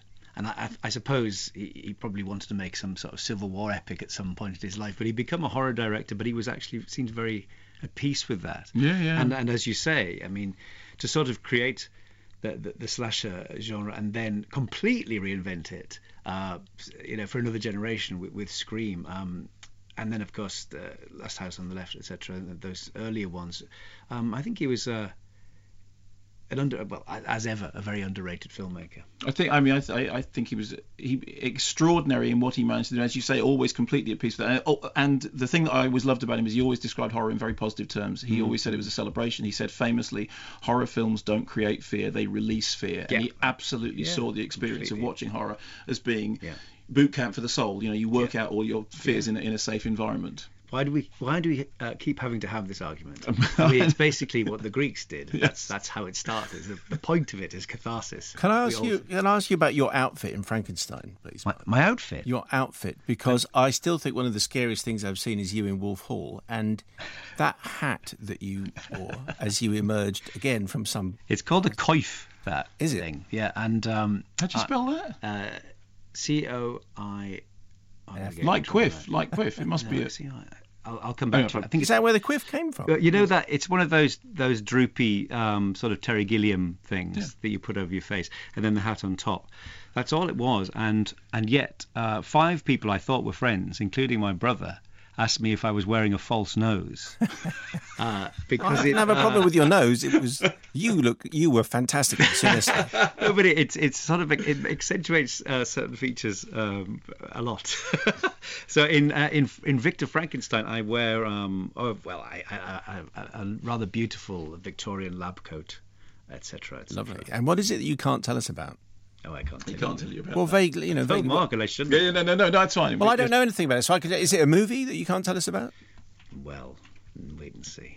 it's exciting, isn't it? Well, listen. T- t- since you can't tell us about that, just spend a few minutes Like, ex- explaining. Don't tell me about something else. explaining to Simon because he won't come to Shetland. You've only I know you only just arrived here yesterday, but your impression of Will he not of come? Shetland. Why won't you come, Simon? Uh, it's the fact I have other shows to do, which uh, don't necessarily benefit from being at a film festival in Shetland. Well, well, we. Uh, What do you mean, well? it just happens to be the fact that on Thursday night and on Friday night I do my radio. He means make the effort, You mate. could have a holiday. Come on.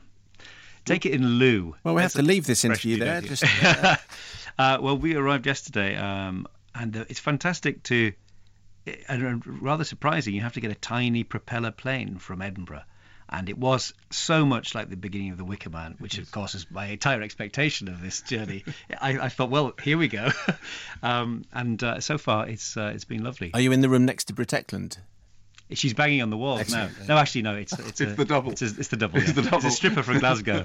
Uh, uh, just like normal. Uh, Chris in Watford, does Mark have any plans to make a film or TV drama about Lucifer Box or to write any Lucifer Box stories? Any new ones? Um, no plans to do any new ones. Well, I, I have actually twice uh, failed to get it off the ground as a TV series. Uh, it hasn't quite worked. Which have, Well, you have to say if you're if you've failed because you are so hot. I mean, you are the man associated with some of the biggest TV shows it's possible to to be having on television. And if you, why can't you get your own show away? Come on. I wish I knew. Uh, to be honest, uh, that that's a, it is an abiding thing. I think a lot of people assume I kind of walk into new broadcasting house and say, mm, "I'd quite like to do the mayor of Casterbridge," and someone gives me a bag of money. I wish that were the case because I'd love to do the mayor of Casterbridge. Um, but uh, no, in fact. Uh, it, it happens more often than you'd think, and it's it's it's just difficult. Difficult, really. To be honest, the difficult thing is trying to get a new thing off the ground. Um, obviously, uh, Doctor Who is a massively successful reinvention, which I'm very privileged to be part of, and Sherlock, of course, is is an, another incarnation of the most film character in, in fiction. But they are titanic. I'm going to use the word. I hate it, but they are titanic brands, and Sherlock, Sherlock Holmes particularly, is known across the world.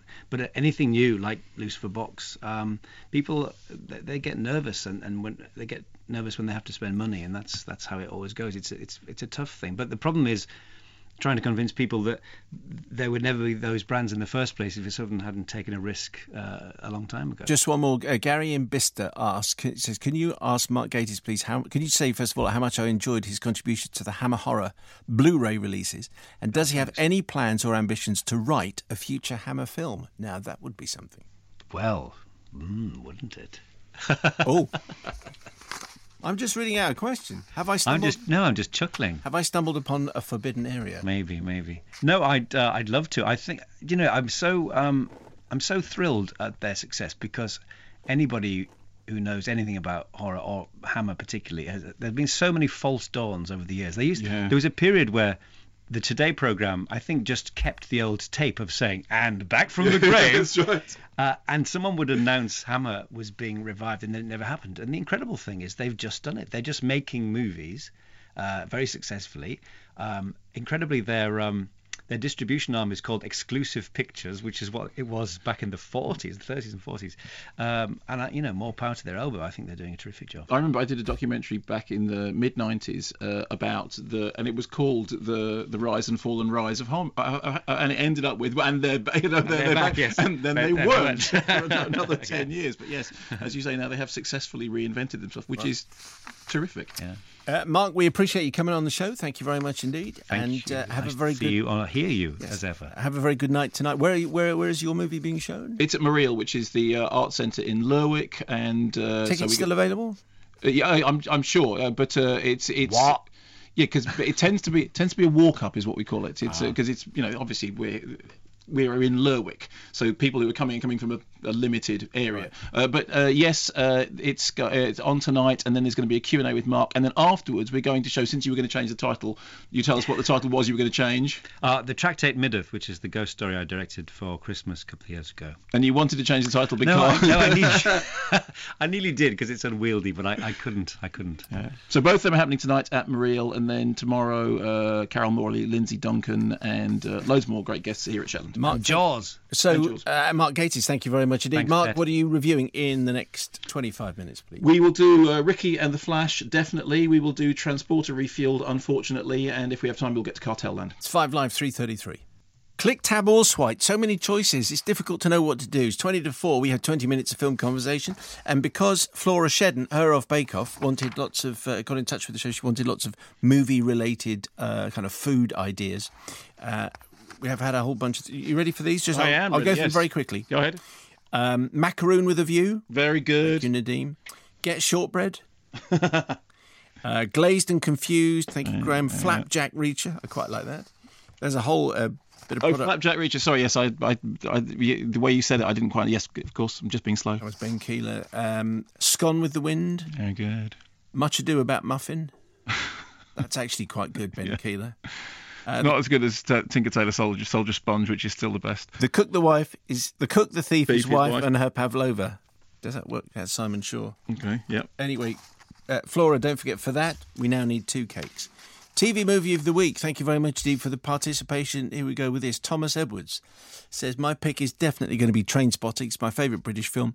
I actually watched it on DVD just last week. Francis Begbie, one of cinema's greatest psychos. Always get this wrong, but I think Mark's going to pick The Kids Are All Right. Andrew Cousins. Uh, the Cabin in the Woods for me was a really clever horror movie with a surprising Lovecraftian twist. I think Mark's going to pick Trainspotting, groundbreaking movie driven by an unforgettable soundtrack. David Rui. I would go for Doubt, but Mark's going to choose The Angel's Share on account of his Loach obsession. It being an excellent film and it playing at a reasonable hour. And Diana James, I'd personally choose E.T. Still an amazing watch after all these years, still reduces me to a puddle of tears. Not sure on Mark's pick. I'd like to say go for E.T., but I'm betting it's Boys in the Hood.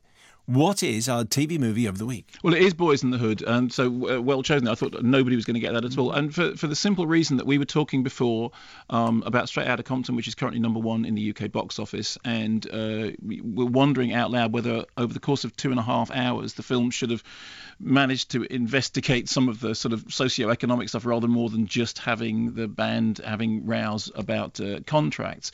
And I mentioned that when uh, the film was originally mooted, it was uh, to be directed by John Singleton. Boys in the Hood is the film that really sort of made John Singleton's career, and I think it still stands up. It was a real breakthrough work. It's very intelligent. Uh, it's got terrific performances, Ice Cube, Cuba Gooding Jr., and it's one of those films that the the further away from it you get, the more important it looks. It really was a groundbreaking movie. And if you go see Straight Outta Compton, and you know many people are going to, and there are, there is much to like about it, particularly as I said, the concert sequences and very solid performance, performances by by all the, the the young cast.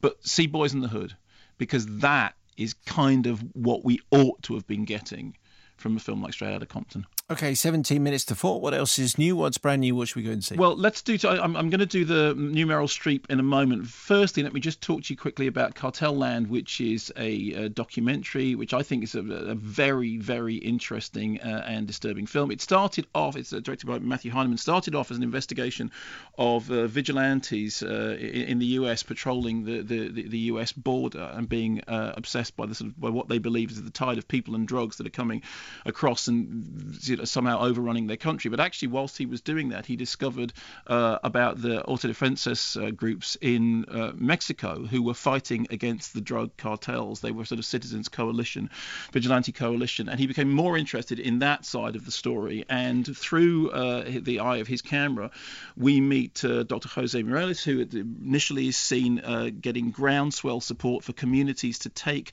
back their lives, their areas, their towns from the cartels who are so horrendous, so vicious, so violent.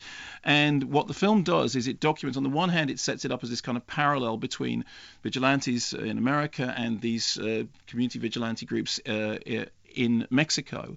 And then what initially seems like a kind of a, a juxtaposition between the warring forces then descends into something altogether more disturbing as the dreams and visions of the vigilantes start to fall apart. And it becomes more and more apparent that in this world there is no black and white that in fact it is possible to become the thing that you are fighting against. There is a, a, a, quote in it in which he says, We can't become the criminals that we're fighting against. And yet, during the course of the very harrowing uh, uh, uh, documentary, you do see exactly that start to happen. What makes the documentary work? I mean, uh, he, Matthew Heineman's been accused, similarly as was Joshua Oppenheimer when he made uh, Act of Killing, of perhaps making a documentary that lacks geopolitical context. I don't agree with that. In fact, it's made very clear right from the beginning that the drugs that are being made are being made for sale basically in the US, that the US is therefore funding the market, and the atrocities which attend their production are dependent uh, on that market. But what Matthew Heineman's managed to do is to get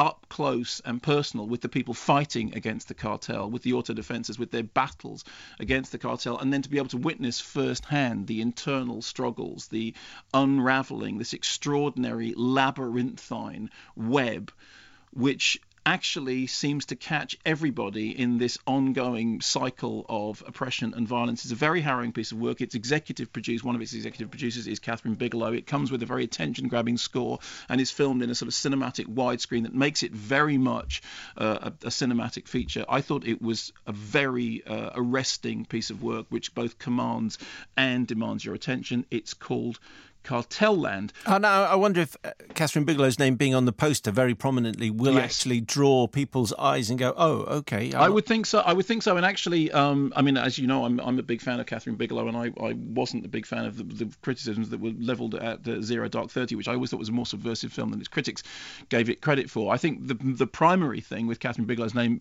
being there is that it tells you that this is cinematic, and it is. I mean, you know, this is so often the case with documentary, but this is this is an overtly dramatic documentary that is constructed in such a way as to maximize that kind of that cinematic. It is a, it is a horrifying story, and there are there are stories in it that are absolutely chilling, and uh, but it, it, I think it, it tells the story well, and it's it, it investigates its central kind of uh, labyrinthine web in a way which is very very personal in a way which which makes the story accessible to a wide audience uh, okay, so uh, a lot will depend on the distribution, but we'll get some uh, some listeners' thoughts on that next week. What else is new? Ricki and the Flash. So, Ricki and the Flash, Meryl Streep our favourite. Whenever I see the name Meryl Streep, all I can think of is "Hello, I'm Meryl Streep," because as you remember, the time that she was on the program, that was how she had to introduce herself because she hadn't turned up in the studio anyway. So, "Hello, I'm Meryl Streep" plays an absolute blinder uh, in this Jonathan Demme movie. It's the story of an aging rocker attempting to reconnect with the daughter from whom she is estranged. Uh, Meryl plays uh, the lead singer Linda Nay Ricky of uh, Ricki and the Flash who is uh, the front person of a bar blues covers band playing in California. She gets a call from her now estranged ex-husband Kevin Kline, who says, "Look, our daughter is in trouble, and you need to come back and uh, uh, you know and help." But the daughter is, of course, played by Mary Montgomery, who is actually uh, Meryl Streep's daughter in real life, so that adds something to the chemistry. So she decides to go back to Indianapolis, where she becomes a chaotic force in the family that she left all those years ago. Here's a clip. Hey, Juji. Nice of you to grace us with your presence. Couldn't make it for the wedding, but here you are right in time for the divorce. Oh, okay. Nobody wanted me at that wedding. Do you have a gig tonight, or do you always dress like a hooker from night court? Going through a separation, it can be a, a crazy time. I'm not crazy, Dad. I've actually I've never felt such clarity. Well, there's actually a book on the subject called Crazy oh, Time. Shut up, Pete. Honey, listen. This whole thing is not a big deal. I read I, I read something about it in big Parade magazine. Deal. A lot of young women your age having starter marriage. This was not and, a starter marriage. I was going to marry Max, stay with him forever, have his kids, and actually raise them to adulthood. Yeah, oh, okay. Julie, just take it easy. Why are you defending her? She is your Max. What? No. She walked out on you, no. just like Max walked out on me. So you can see this, the scene is set for uh, family struggles and old wounds to be reopened. I like this film very much, and I like it for a number of reasons. The first one is uh, the script is by Diablo Cody, who has sort of put to one side the kind of the arch uh, teen uh, quips of Juno and Jennifer's Body, both of which I like very much. This this is much more like a companion piece to Young Adult, which was r- rather underrated, Uh, actually, including by me. I think at the time I've seen it since, and it's a it's a better movie than I think I gave it credit for at the time. Um, so it's it's it's a lovely script, and it's a script which manages, although it is picking at these wounds. And it is a f- film of broken marriages whether it's you know Ricki walking out on Pete or whether it's Julie's uh, marriage falling apart whether it's the fact that uh, Ricki's son is about to be married and he she he hasn't invited his own mother to the wedding. And yet it's not told with bitterness. I mean John, Jonathan Demme is is one of those directors who clearly likes his characters and he is sympathetic to everyone whilst sort of picking away at the festering scabs of this family. So that's one thing I like about it. I think the characters are really well drawn and that everyone's given a decent amount of, everyone's given a decent hearing. Nobody is nobody is badly treated by the film. The second thing is that it's one of those movies about uh, music in which it appears to be made by people that actually understand music. Of course, the band Ricki and the Flash are the musicians. The person who's her wingman, the guitarist, is Rick Springfield. And it's not just that they're playing the songs, it's that Demme has created a film in which when you see Ricki and the Flash playing in a bar, they actually sound like they are playing in a bar. It is astonishing how few movies manage to get that right. Even when they have live music, they somehow manage to produce it to the point that it doesn't sound like it. So you genuinely believe in the band, which helps you then believe in the character. It, it, there's something really important about getting that stuff right, and it's astonishing how few people do. Jonathan Demme, of course, has directed things like Stop Making Sense, which remains a kind of rock documentary high watermark, and the, you know he has a terrific ear for music. And the third thing is that at the centre of it all is Meryl Streep just tearing the place up. I mean, the, the, her, her character's life is chaotic and shambolic, and her relationships are kind of all over the place and she's an she's an unreliable witness and she's a loose cannon and she's somebody who sort of brings chaos in her wake but it's not just an out of control performance. It's a performance in which you can see the years that she's lived. You can see the life that she's lived. You can see the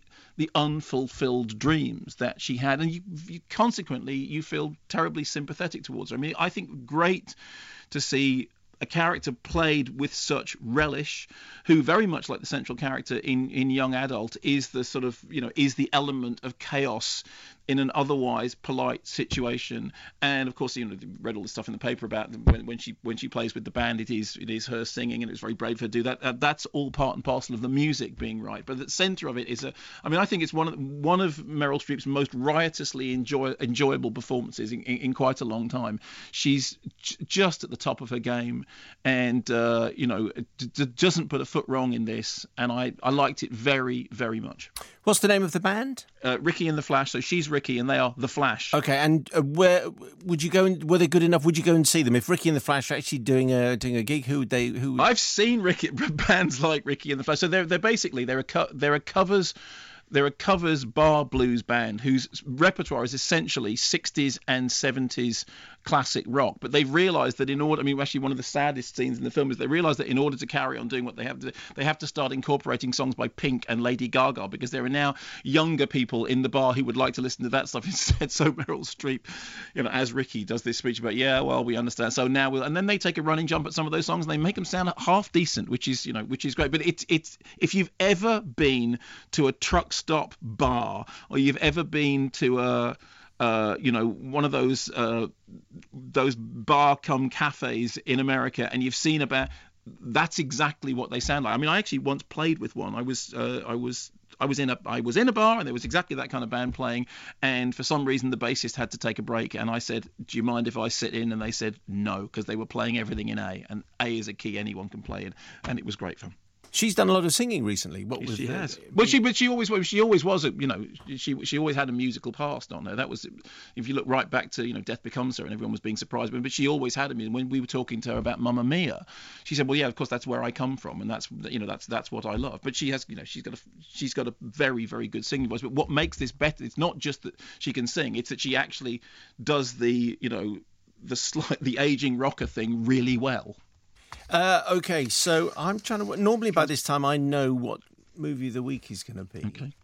and I think, I think it could be a dead heat. actually, between Cartel Land and Ricki and the Flash. But anyway, are you done? Have you got more? No, no, no. I'd like to. I'd No, like carry to on, keep transporter refueled if that's all right. You got five minutes. Okay, so transporter refueled. Um, I'm not sure what the point of having a Jason uh, a Jason Statham movie without Jason Statham is. So the whole point about the Transporter series, I love Jason Statham, as I think this show understands. Uh, uh, at Wittertainment, we are fans of Jason Statham. So Jason Statham did three Transporter movies. I know somebody don't, some people don't like three. I actually think three is. I think three has some of the best Transporter scenes in it. However, uh, Jason having now moved on to other things, uh, they've decided to reboot the Transporter series. So Ed Skrein comes along, and he has is given the, I have to say, rather thankless task of stepping into Jason Statham's suit and Jason Statham's car. And uh, this time, the adventure plays out in the Riviera, where main action consists of him driving around three bewigged platinum blondes, intent on wreaking high tech revenge on the pimps who once hideously exploited them. There is a subplot about his father, played by Ray Stevenson, being kidnapped in order to make him do what he doesn't want to do. Here's a clip. So what's your plan? Well, I was going to keep as a surprise, but since you asked, I've been thinking about buying that. That's a nice fishing boat. For a guy with a worker's pension. Junior, I don't think you have one ounce of wriggle room to moralize to me about how I earn my living. And what do you mean by that? Oh, nothing. I'm sure all your clients are movie stars, captains of industry, dignitaries. Well, I don't ask, they don't tell. I should tell you something. Oh, look, um, Miss Unknown is calling again. And what would make you think that unknown is a miss? I'm just guessing. Hello? This is the transporter. There's uh, something in the press notes that says that what they were trying to do this time was to uh, was to deepen the character and give the character backstory and sort of because the whole point before was he was kind of two dimensional and actually what they wanted was three dimensional. Rookie mistake, absolutely rookie mistake. The big problem with this is that it ends up looking like uh, you know an advert for a particular brand of car, and you keep thinking actually all this does is demonstrate exactly what it was that was great about the transporter movies was Jason Statham. I think it would have, it, it, you know, the, the the car chases are as inconsequential as ever. People get run off the road, nobody cares. There's a bit with a with a car and a plane, but we've kind of seen all that stuff before done with Fast and the Furious. But the most important thing is that the fight sequences lack personality, and it's a it's very easy to imagine that the fight sequences in all action movies are just fight sequences. But in fact, fight sequences are like dance sequences. They have their own rhythms, they have their own personalities, and it's very much down to, to the performer. Jason Statham is a superbly physical actor. He may not be the world's greatest, uh, you know, thespian in terms of his vocal delivery, although as he demonstrated in Spy, actually he's supremely uh, conscious of his own image and his own limitations, and he can he can play with them when when given the chance to do so. In the Transporter movies, it's all to do with the way in which Statham moves moves, the way in which he's, you know, he's just a joy to watch. Unfortunately, you don't get that here. It's not that it's particularly bad performance. It's just that it's like watching a covers band. It's like watching, uh, you know, a, a, a, reunion of some famous rock group, but without the without the guy that everybody paid to see.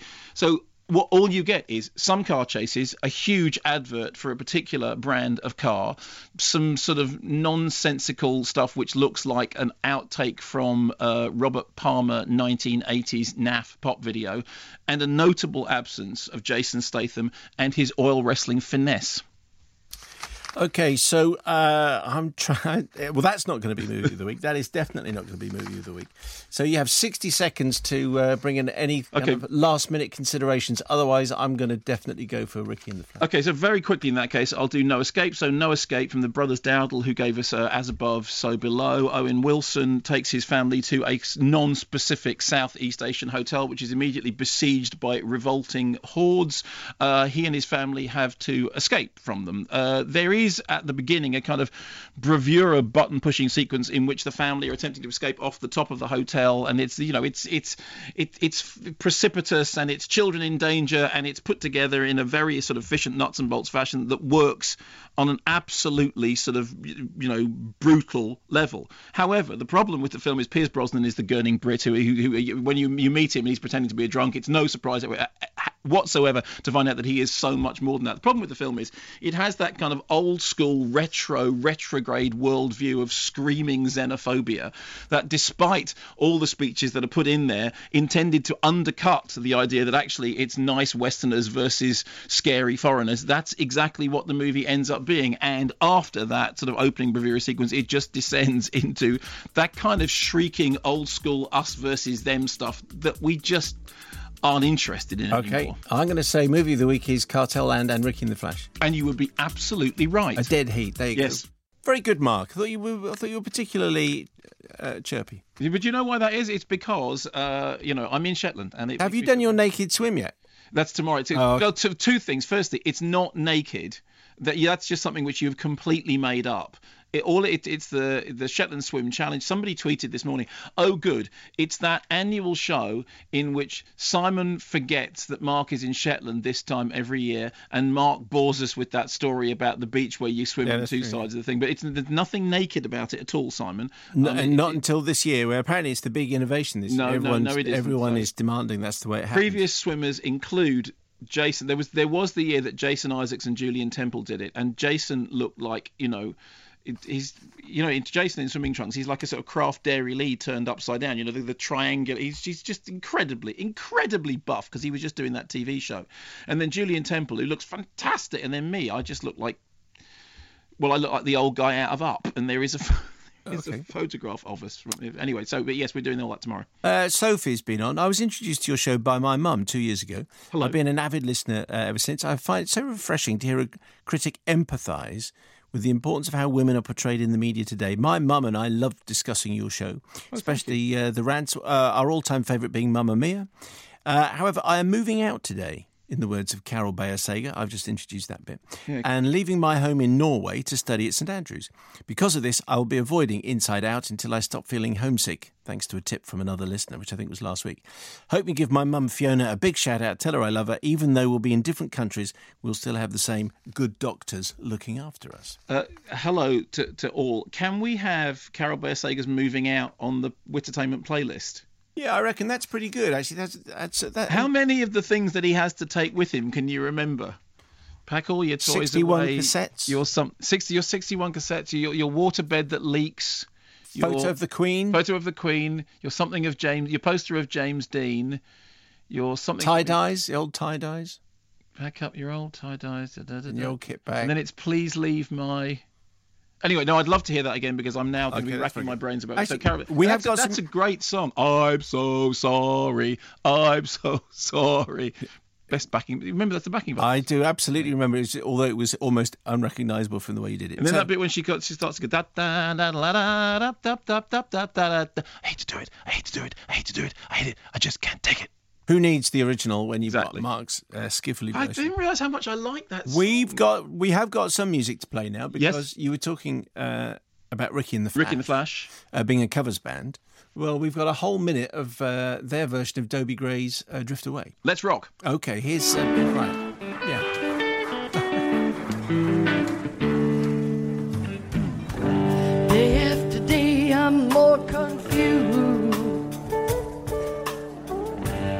Look for the light through the pouring rain. You know that's a game that I hate to lose. Feeling the strain. Feeling the shame. Oh, give me the beat, boys, to free my soul. I wanna get lost in your rock and roll and drift away.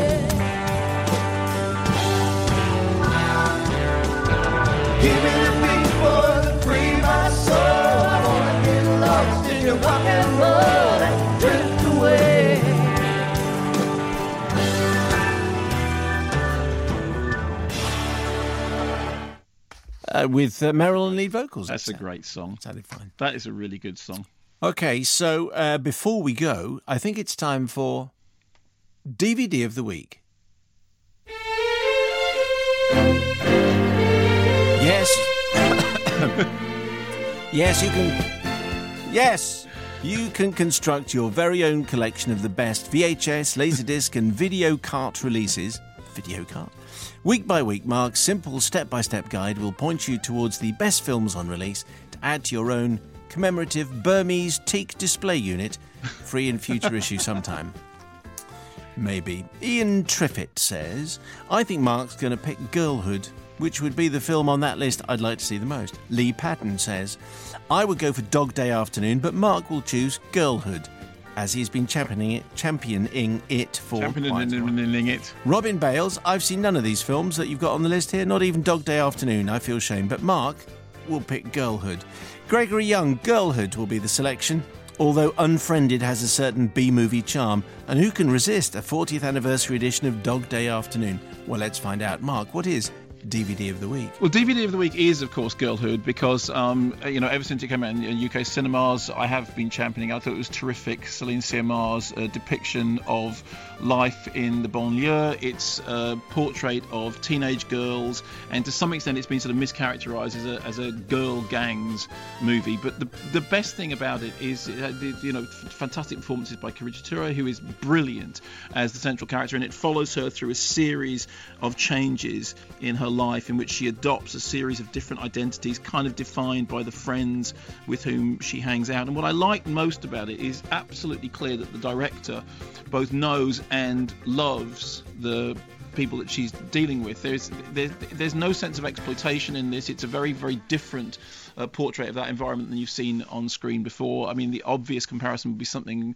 like Mathieu Kassovitz's La Haine, which is that whole kind of grimy, monochrome, gritty feel. This is actually a very a very bright and celebratory film in its color palette. It's also supremely sympathetic to uh, its characters. Terrific performances by the characters, by the, by the uh, uh, actors, all of whom are largely are newcomers, who were found through street casting calls, and that's absolutely paid dividends. I thought it was terrific. I really, really liked it. It was, you know, genuine. In France, it's released as Filles, and uh, the English title obviously draws some kind of comparison with. Uh, To some extent, I suppose uh, Richard Link- Linklater's Boyhood, and you also, I think, for a British audience, you would think of Kidulthood and Adulthood as well. Um, those Noel Clarke films, I know the first one was directed by Menhaj Huda, but Noel Clarke uh, was the driving force behind them. I think they are interesting kind of companion pieces to this, but I think this is really something else. It's, it's uh, one of the top films of the year for me. I, I absolutely loved it. However, I would also like to say I like Unfriended very much, and the idea of watching Unfriended at home, uh, perhaps on a laptop, would a- add a whole other meta textuality level to it because it's a film in which the whole- Metatextuality? yeah, it's a film in which the whole film plays out on the laptop screens of its protagonists. And whereas so many horror movies nowadays, you know, are kind of lazy in their construction, they have a central conceit that seems to be a good idea, and then halfway through they just kind of abandon it and just have some guy running around in a house or just, you know, going from one set piece to another.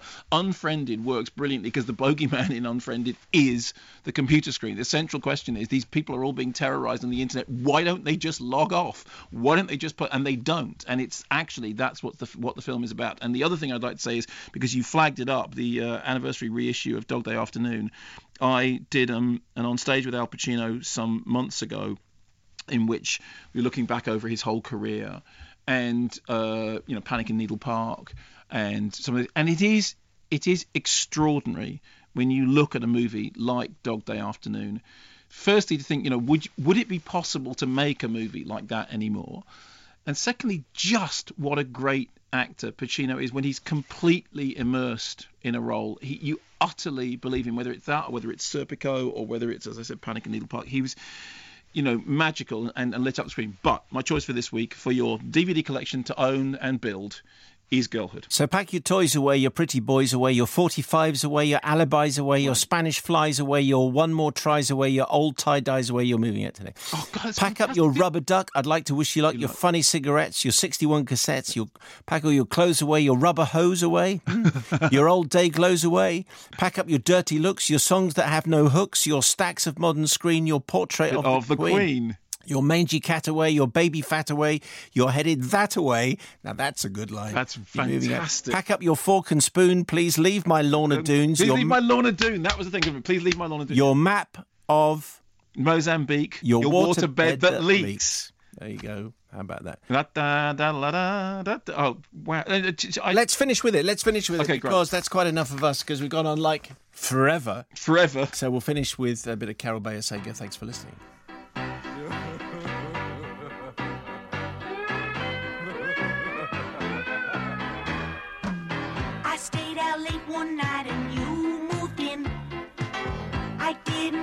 Didn't mind cause of the state you were in.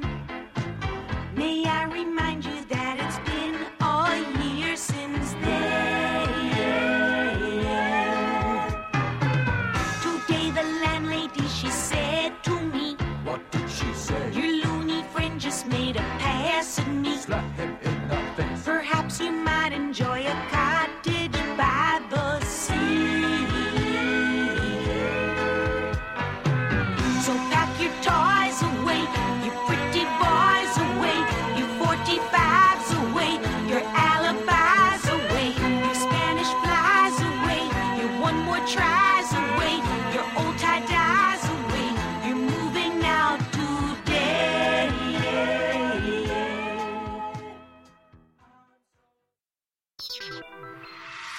digital and online. This is BBC Radio 5 Live. bbc.co.uk slash 5 live.